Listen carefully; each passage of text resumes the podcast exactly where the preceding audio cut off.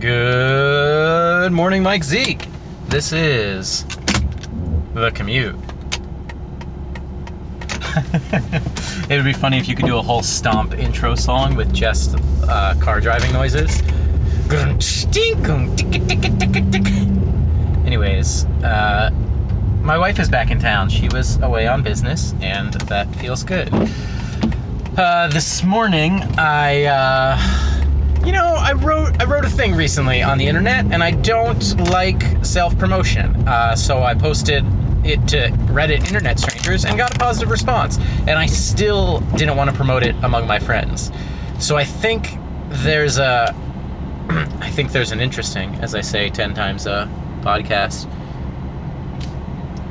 Uh, the anonymity of the internet is obviously a double-edged sword. You, but both sword, both sides of the sword are terrible. Where people are way more free and open to be jerks, uh, but then when your anonymity is removed, you're still so caught up in getting those likes and positive encouragement that you're nervous about your people you actually know not seeing it or someone seeing it before it has 20 likes and it's like oh well i'm not going to like this because no one else has liked it or all these little etiquette rules of not liking your own posts or sharing it or i don't know. Um, i was reading about the anonymity on the internet and people being jerks. Uh, people will more actively defend a third party than themselves if they feel like someone else is being hurt by the rule breaking other than themselves. Which is interesting because I need a better word than interesting. Because it makes some sense from an evolutionary perspective. You want people to know that not only do you stand up for yourself, you stand up for others so that you would be good at protecting others, so that you should be the alpha and run the whole tribe. It's also raining here today if you hear my windshield wipers in the background, and I've got sunglasses on my head. Not on my eyes because it's too dark, but. But that's, I think, a little descriptive. It's, it, I wouldn't have come to that assumption had I not known the results. I think it's trying to make the model fit the reality. Uh, which, frankly, a lot of evolutionary biology might be. There's an, also a new study I saw yesterday that the size of humans was just because it was so advantageous to have bigger brains. So, because those genes were on the same strand, because those mutations were on the same gene, I guess, it just so happened that we evolved to be bigger than Neanderthals, taller and wider. But it wasn't our brute strength that we needed, it was the size of our brains to help us make tools and understand our social structures and work together. Now that's too fast, you know? So I want it here, but like maybe here. Um, you always think someone's judging you at the speed your windshield wipers are going. Like if you drive by and they're going real fast, and someone driving by you is like, man, that's too fast. You don't need them that fast. But no one cares. No one's looking at the speed of my windshield wipers. We're caught up in all these little social things that we are both more social and less social than we have ever been. You used to. Man. I went down a weird rabbit hole there in my head of when face to face interactions were more important I guess like kabuki tea ceremonies and stuff were all very important as you interact face to face with people. And now you can, you know, put something on Twitter that offends thousands of people. And it's a major shift in paying attention to little details. I think there's such emphasis on these big disruptive changes. Be the next Zuckerberg billionaire. Bill Gates sold a billion things instead of, you know, you could just be Henry Ford and only sell hundreds of thousands of cars. Or you know what? Just be Milton Hershey. The story of Milton Hershey is funny because they made these fancy French treats that were chocolate around caramel. And Milton Hershey saw that kids and some adults, well, he saw the litter, litter that was just the caramel insides. He was like, oh, well, if people just want chocolate, I'll start a factory that just makes chocolate. And he did. And people liked it, and he expanded. And that's about all I know about the creator of my hometown. Uh, didn't have kids, so started an orphanage, which became a school, foster home school, all this stuff, and really expanded, and is one of the best schools in Pennsylvania. And uh, we used to joke that, man, I wish I my parents were dead so we could go there. And then there were some kids who only had one parent who were allowed to go. It was a whole thing. Uh, but it was a very good school. What was I talking about beforehand? I don't know, man. None of this matters. I might not even upload this one. Oh, wait, if it's only Zeke listening to it, it doesn't matter. And that's the thing I like about the commute. Because it's really a practice test for other podcasting. It's okay to fail. And it's okay to fail at everything. I, I really don't understand what would be the downside in this being a particularly bad episode. It's not like there's air I need to fill and sponsors I need to keep happy. It's just, yeah, there were a couple interesting points there, but he really rambled on for 10 minutes. Yeah, that's what every episode is. Me rambling on to myself for 10 minutes. Although there is a new app that, and this is genius, and I had the seed of this idea, but the way they do it is amazing. So, uh, there may come a day when Michael and I are podcasting together because there's a new app called Ringr where it will record audio on my phone and it will record audio on Zeke's phone, and we can have a normal phone call in the meantime, but the quality is combined from our individual recordings so that there's no loss across transmission lines. Because if you can record the digital file in both places and then combine them later, why would you bother trying to com- to record the aggregate of that file? Which is just such a clever idea and I think stuff like that is, and I think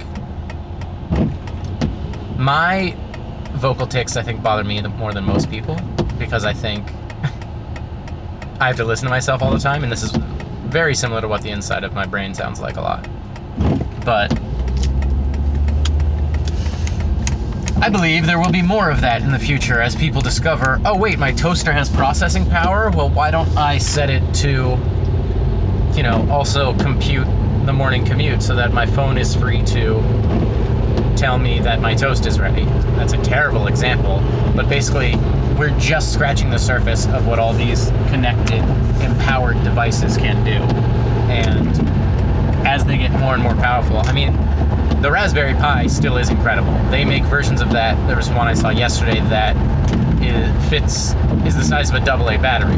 So there's a case that's the size of three AA batteries and you flip it around so that it's receiving power from the two actual AA batteries. And that's the whole computer. And it's obviously not going to run Crysis or anything, but it will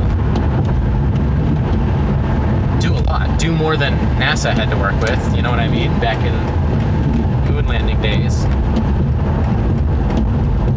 And I think people forget that. I think everyone is so caught up in the, oh, my phone's slowing down, that they underestimate what all your phone is doing and all the fancy animations and slide graphics and running background apps so you can switch between them is a ton of processing power. And I don't know anything about processing power or really programming, but it is fascinating that we continue to take this for granted as it continues to accelerate. Uh, and we don't even have. We still have benchmarks, but the standard specs we use to measure it as we went from single core to dual core to quad core, the hertz cycles of hertz processing cycles became such a terrible way to measure actual efficiency of the computer. So it's hard to explain to consumers, no, your seven year old computer isn't worth what you paid for it anymore. That always kills me when people see when I see that on Facebook of like selling my 2010 MacBook Pro asking $2,500. Are you kidding me? You're an idiot. Well, I just figured the new one, I like the new keyboard. You, you don't know that your computer is seven years old? Why you're getting rid of it because it's slow, right? That's not because of all the love and programs you put on it. That's because it's old. And I've gotten in this habit lately of buying cheap tech, which I almost wanted to start like a. Uh, I don't know, like one of those crappy minimalist blogs or something, just explaining like you can get amazing tech in the top of the bottom of the barrel. But my phone, for example, just gets the Android updates, but the Android updates really slow it down. So you really are cutting edge, but being the bluntest cutting edge is not not exactly where you want to be. It's just frustrating on a day-to-day basis, especially if you work in any sort of digital media or tech and you want to open up Twitter and it takes 40 seconds. I don't restart my phone anymore because it has to optimize all my Android apps for like 20 minutes. That's not an exaggeration. I went to a movie, turned my phone back on after the movie, and I was home before it uh, was actually back on. And I think there is a measure of planned obsolescence there. I think companies want you to get these updates so that they can sell you a new phone, and it's a better user experience when all your animations slide flawlessly. But the security updates and the general things that these updates are providing aren't what's slowing your phone down. It's the uh, Open Web GL. Now you can watch HTML5 videos in 4K on your phone. It's like, did you really need that? Part of me wants to go back to a flip phone, but I know I would miss the internet so, so much. And then part of me wants to just get a really nice phone and not have a home computer. So I also got a at-home laptop because I the last computer I bought for myself was a Chromebook. And I got a laptop just so I could play some games on Steam, like Age of Empires 2, redone. Um, this truck needs to get over so that I can get over now, please. Thank you.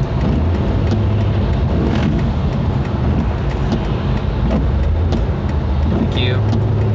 Um, and I gotta say, no real complaints. I also got a nice new Surface Pro for work, and it's so new that it has display driver issues. So it's it I'm, I am doing a lot more with it and connecting two monitors and running, you know, 40 tabs at a time as I'm cruising the internet and reading stuff and moving files. But for the basic at home computing and running simple games, that under $200 computer was totally adequate. Yeah, I think there's still something there of last year's tech. And I think there's uh, a wider societal question of I don't believe in trickle down economics necessarily, and I think the Panama Papers proves a lot of that. I think a lot of people are upset that the money that should have been reinvested in businesses was just stored offshore so they wouldn't have to pay taxes on it. So not only was it not reinvested into businesses, it wasn't reinvested into public infrastructure or anything. But uh, trickle down technology very clearly happens where anyone can get a color TV these days when it used to be the only rich family on the block had one. And I think very vital, useful technologies like internet in some countries is now considered a basic human right. I think life extension and cyborgization and mind uploading consciousness, you know, verification will exist eventually. It's just will that trickle down to the masses within a generation or a year or a product cycle, which, as everything speeds up as we approach the singularity, is a product cycle six weeks. Who knows? Um, but yeah, there's an argument to be made of training yourself to wait because there's also bugs and stuff in all the first releases of software. Not that there aren't bugs in last generation's hardware, but man, I don't know. I was just hitting my stride, but I pulled into work, so I will catch you on the next one. Thanks for listening, Michael. Peace.